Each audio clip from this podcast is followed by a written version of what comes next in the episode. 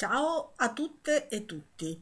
Stamattina cominciamo con una riflessione di Raul Zibechi. Cosa fare contro la idra capitalista? Potreste non essere d'accordo, ma la diversità arricchisce e stimola prese di posizione. E poi secondo me Zibechi è un grande. Vabbè, dice: per molto tempo una parte dei marxisti ha sostenuto che il capitalismo ha dei limiti strutturali ed economici. Questa tesi ha portato alcuni intellettuali a parlare del crollo del sistema, sempre come conseguenza delle sue stesse contraddizioni. Più di recente, non pochi pensatori hanno sostenuto che il capitalismo ha dei limiti ambientali, che lo porterebbero a distruggersi o quantomeno cambiare i suoi aspetti più predatori. Oggi però sappiamo che il capitalismo non ha limiti, nemmeno le rivoluzioni sono state in grado di sradicare questo sistema, perché di volta in volta i rapporti sociali capitalistici si espandono all'interno delle società post-rivoluzionarie. E dentro lo Stato riemerge la classe borghese incaricata di farli prosperare. L'espropriazione dei mezzi di produzione e di scambio è stata e continuerà ad essere un passo centrale nella distruzione del sistema, ma a più di un secolo dalla rivoluzione russa sappiamo che è insufficiente se non c'è il controllo comunitario di quei mezzi e del potere politico a incaricarsi di gestirli. Sappiamo anche che l'azione collettiva, organizzata, lotta di classe, di genere, del colore della pelle, contro le oppressioni e gli oppressori, è decisiva per distruggere il sistema, ma anche questa formulazione è parziale e insufficiente, sebbene vera. L'aggiornamento del pensiero sulla fine del capitalismo non può che andare di pari passo con le resistenze e le costruzioni dei popoli, in modo molto particolare degli zapatisti e dei curdi del Rojava, dei popoli originari di vari territori della nostra America, lui è uruguaiano, ma anche delle popolazioni nere e contadine e di alcuni casi di ciò che facciamo nelle periferie urbane. Alcuni punti sembrano centrali per superare questa sfida. Il primo è che il capitalismo è un sistema globale che abbraccia l'intero pianeta e deve espandersi continuamente per non collassare. Le lotte e le resistenze locali sono importanti, possono perfino piegare il capitalismo, ma per porre fine al sistema è essenziale un'alleanza, un coordinamento con i movimenti di tutti i continenti. Da qui l'enorme importanza della Gira per la Vida delle ZLN in Europa, di cui abbiamo parlato. Il secondo punto è che il sistema non viene distrutto una volta per sempre, come abbiamo discusso durante il seminario intitolato Il pensamento critico frente alla idra capitalista nel maggio del 2015 con gli zapatisti a San Cristobal de las Casas, al Sidesi. Ma qui c'è un aspetto che ci sfida profondamente. Solo la lotta costante e permanente può soffocare il capitalismo. Non lo si taglia con un solo colpo come le teste della idra, ma in un altro modo. A rigor di logica dobbiamo dire che non sappiamo esattamente come porre fine al capitalismo, perché non è mai stato fatto. Stiamo intuendo, tuttavia, che le condizioni per la continuità e o la riuscita debbano essere precisate e sottoposte a uno stretto controllo, non da parte di un partito o di uno Stato, ma da parte di comunità e popoli organizzati. Il terzo punto è che il capitalismo non può essere sconfitto se nello stesso tempo non si costruiscono un altro mondo e altre relazioni sociali. Quel mondo altro o nuovo non è un luogo di arrivo, ma un modo di vivere che nella sua quotidianità impedisce la continuità del capitalismo. I modi di vivere, le relazioni sociali, gli spazi che saremo capaci di creare devono esistere in modo da essere in lotta permanente contro il capitalismo. Il quarto punto è che finché esiste lo Stato ci sarà la possibilità che il capitalismo si espanda di nuovo, contrariamente a quanto proclama un certo pensiero, diciamo progressista o di sinistra. Lo Stato non è uno strumento neutrale. I poteri de abajo, che sono poteri non statali e autonomi, nascono ed esistono per impedire l'espansione dei rapporti capitalistici. Sono quindi poteri che derivano dalla lotta anticapitalista e ad essa sono finalizzati. Il nuovo mondo dopo il capitalismo, infine, non è un luogo di approdo, non è un paradiso dove si pratica il buon vivir, ma uno spazio di lotta in cui probabilmente noi, i popoli, le donne, le dissidenze, le persone de abajo, in generale ci troveremo in una condizione migliore per continuare a costruire mondi diversi ed eterogenei. Credo che qualora smettessimo di lottare e costruire il nuovo, il capitalismo rinascerebbe anche nel mondo altro.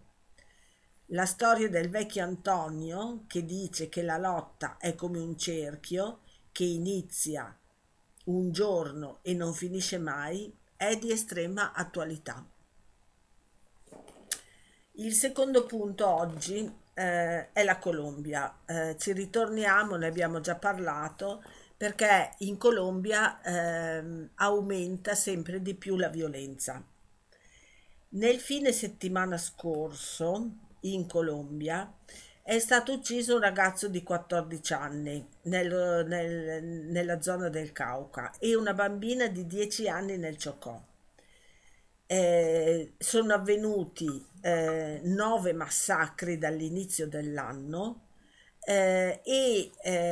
ultimamente è stato compiuto un attentato senza conseguenze ad Álvaro Uribe, che si candiderà alla presidenza della Repubblica Colombiana nel mese di marzo. Dall'Avvenire, Lucia Capuzzi, che è sempre molto attenta a quello che avviene in Colombia, parla di ciò che è successo, soprattutto dell'uccisione di questi 2 minori. Dice: ennesimo fine settimana, che era il precedente, di sangue in Colombia, soprattutto nei dipartimenti sud-occidentali del Cauca e del Chocó, con il coinvolgimento di minori.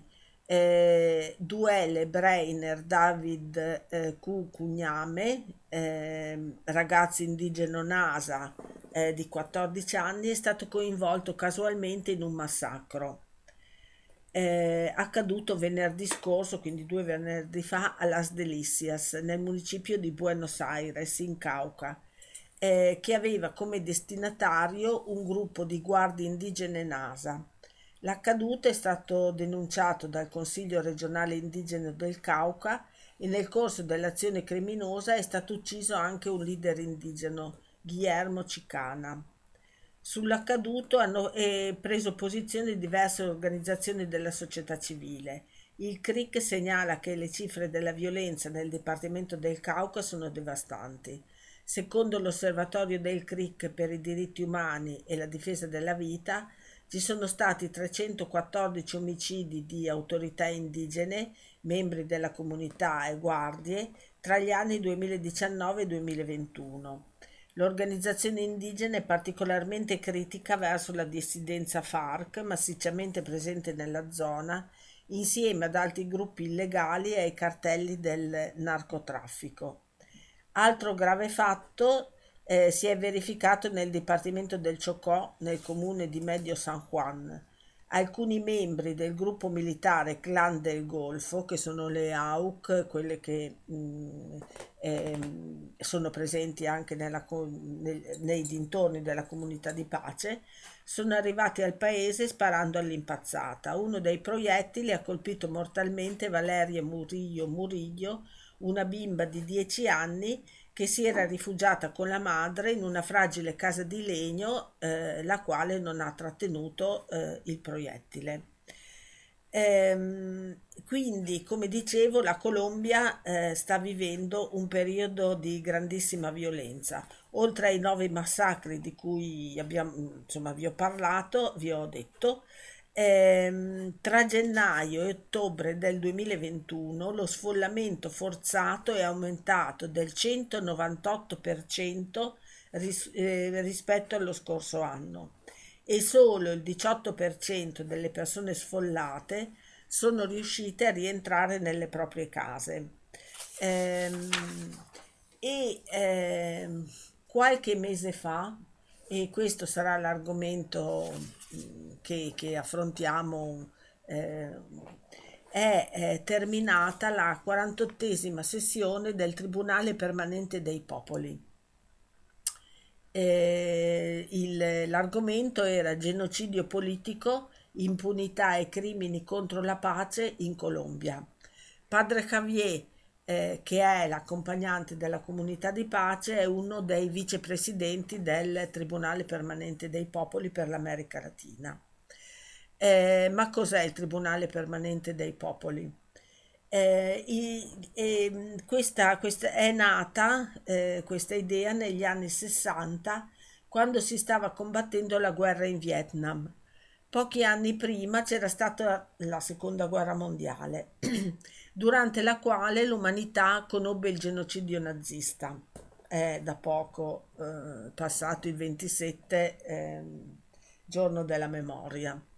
Finita la Seconda Guerra Mondiale, gli alleati, che rappresentavano le grandi potenze del momento, a parte la Germania, riuscirono a creare il Tribunale Militare Internazionale per condannare i crimini nazisti, ovvero il Tribunale di Norimberga, che prevedeva anche la pena di morte.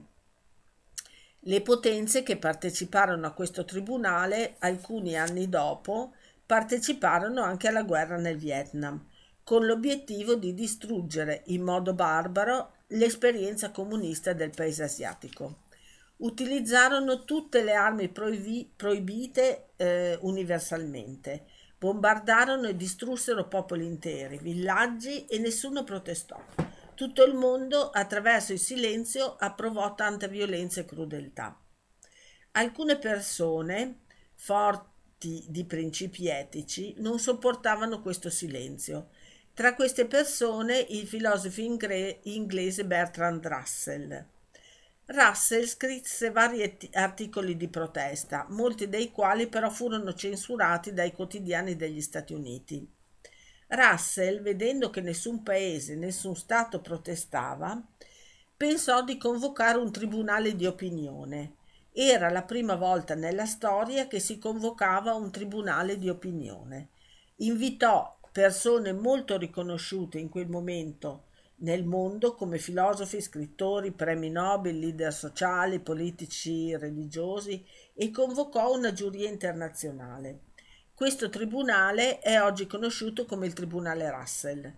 Era la prima volta che un tribunale di opinione metteva sotto processo le maggiori potenze del momento, incluso gli Stati Uniti.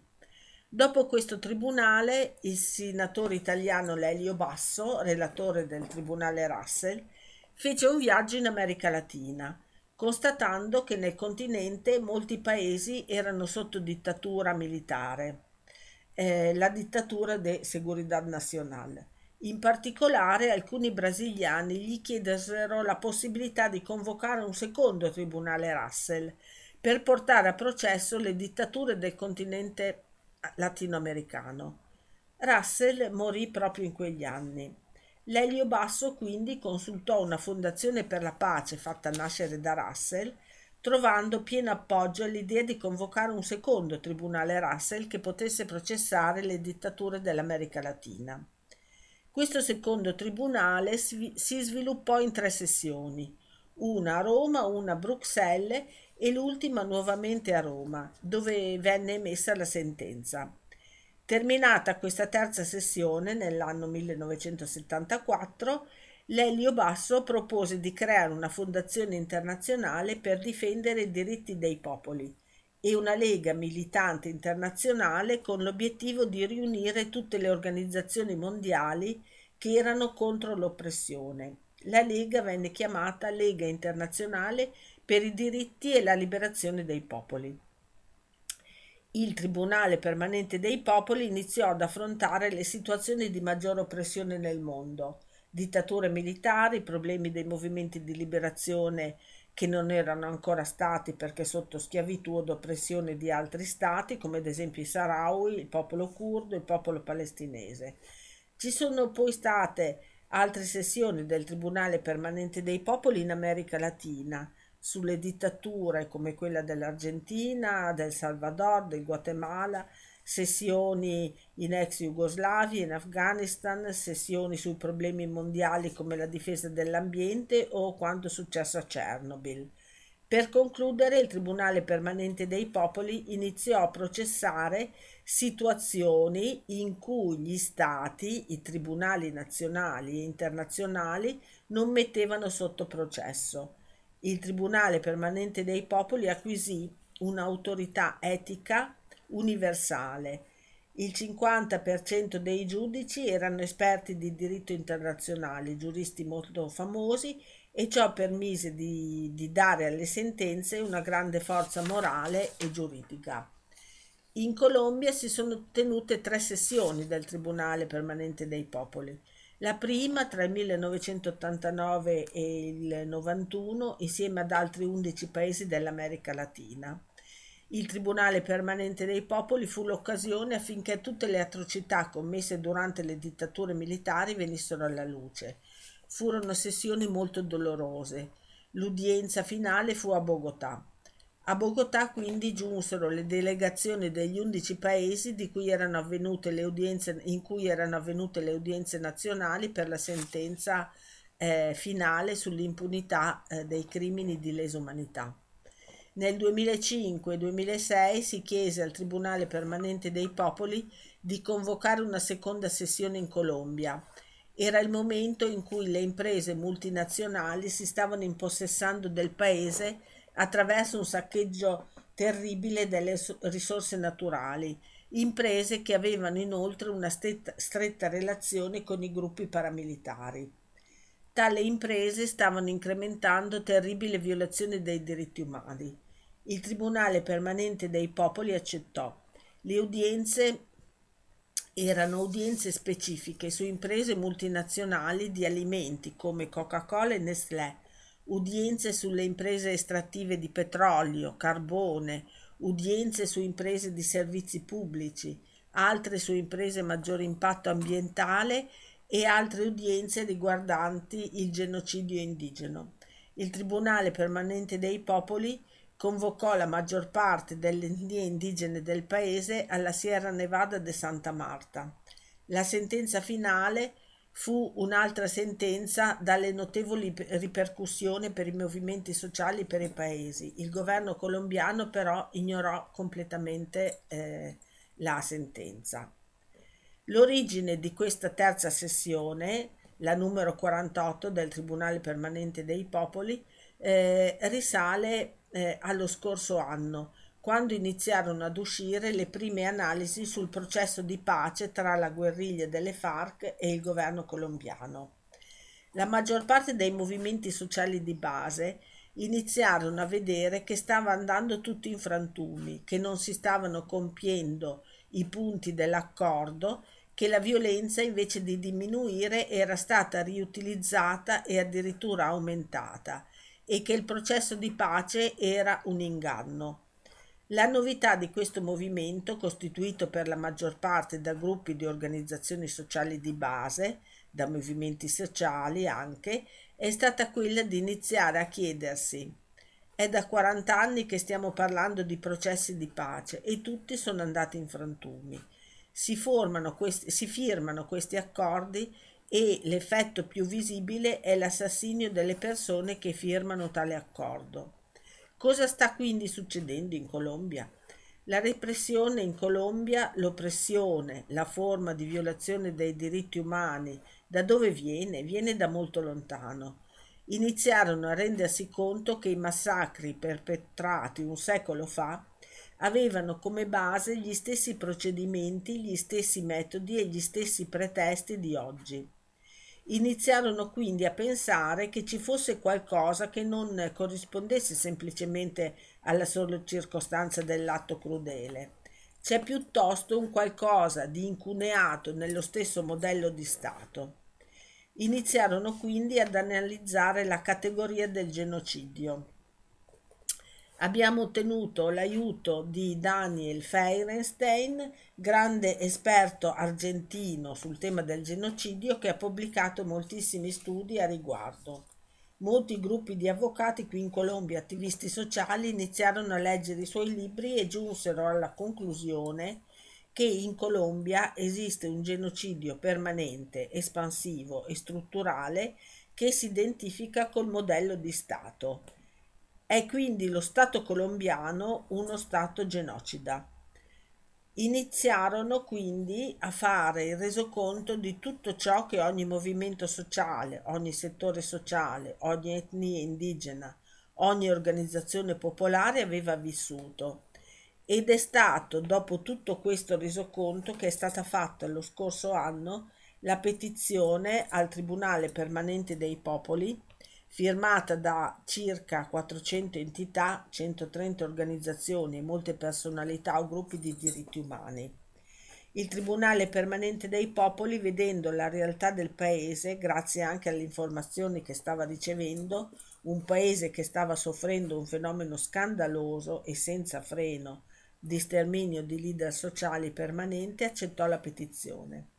Si è costituito quindi un gruppo di coordinamento che ha lavorato intensamente vari mesi per la preparazione della sessione numero 48 del Tribunale Permanente dei Popoli.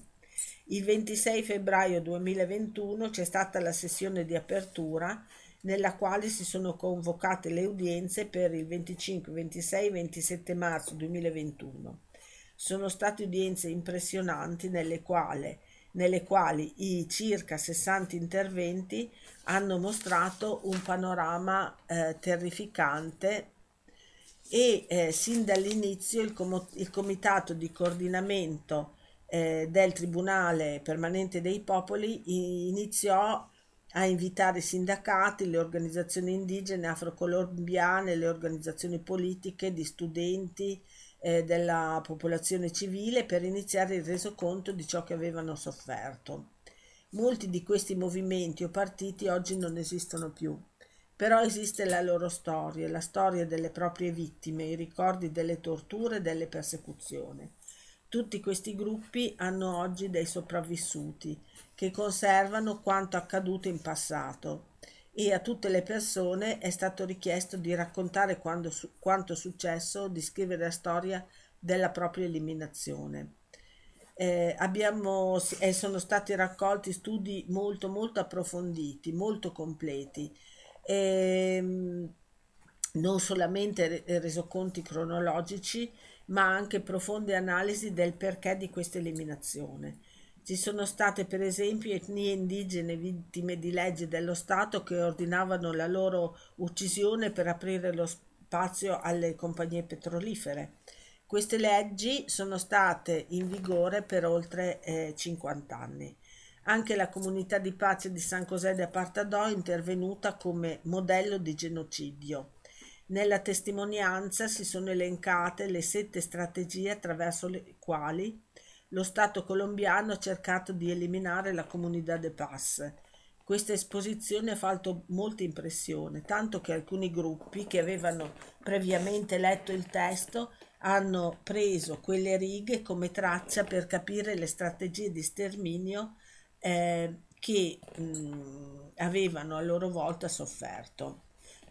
Queste sessioni del Tribunale Permanente dei Popoli erano pubbliche. Io le ho ascoltate e molte volte davvero con le lacrime agli occhi.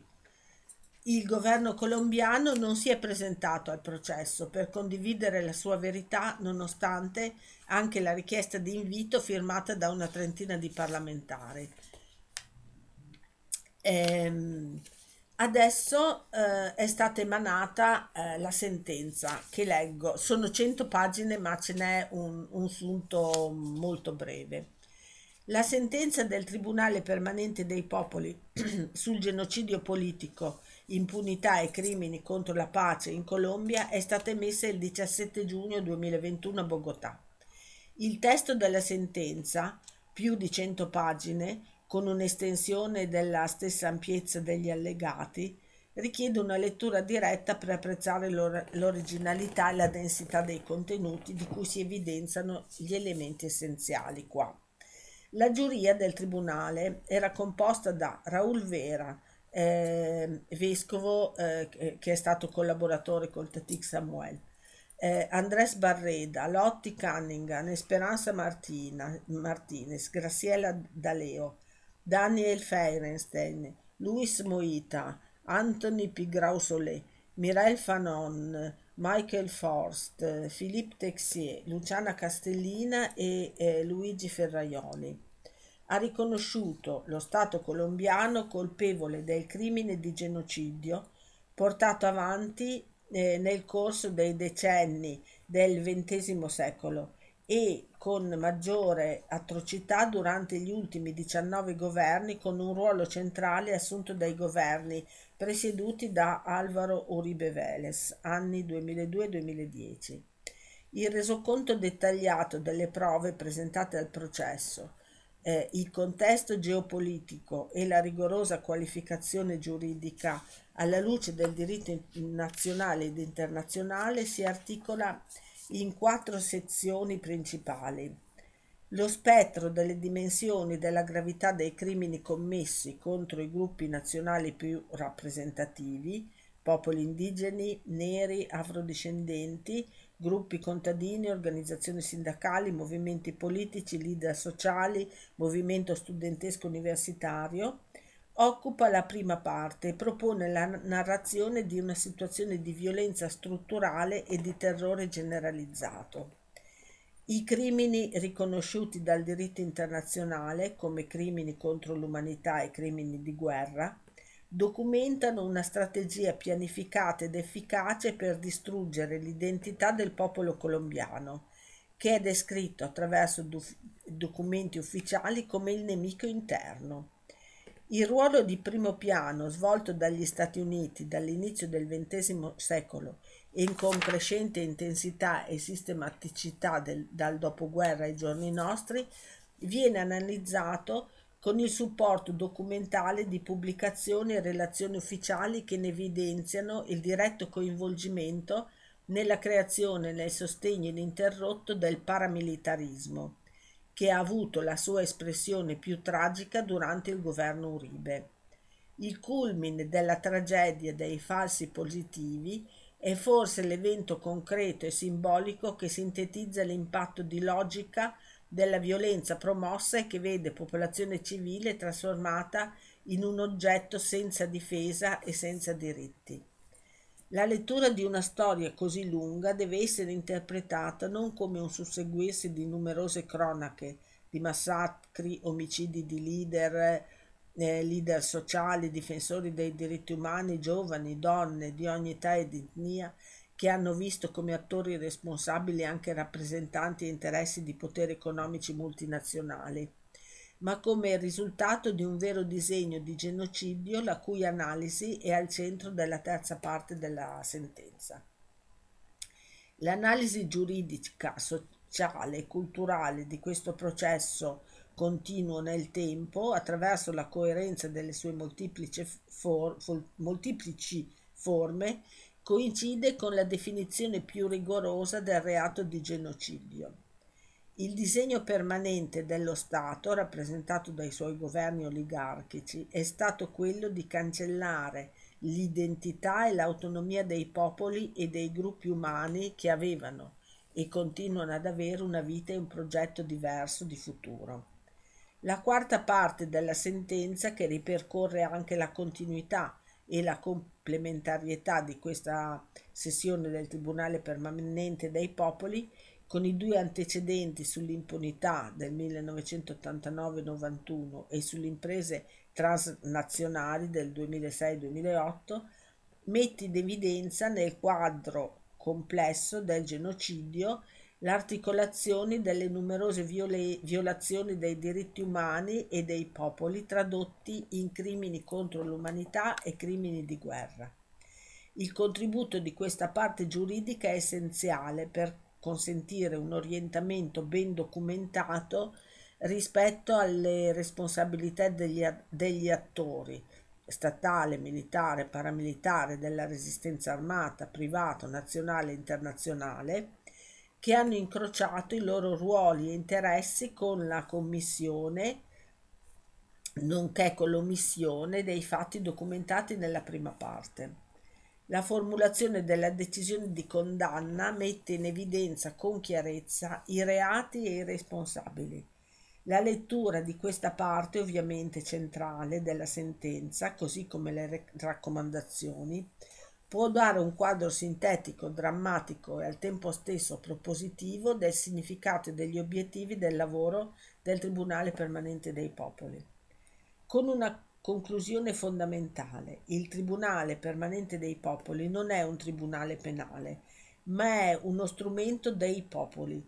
Il rigore delle sue opinioni è un esercizio di verità che restituisce ai popoli vittima l'identità, la coscienza, la dignità di soggetti della loro storia, che devono e possono continuare la loro lotta oltre l'impunità. Il grande evento dello sciopero generale e la sua feroce repressione è il commento più preciso sulla situazione attuale e sull'urgenza di questo parere, che vuole essere un contributo e un appello prima di tutto alla Commissione per la verità e una sfida all'opinione pubblica internazionale.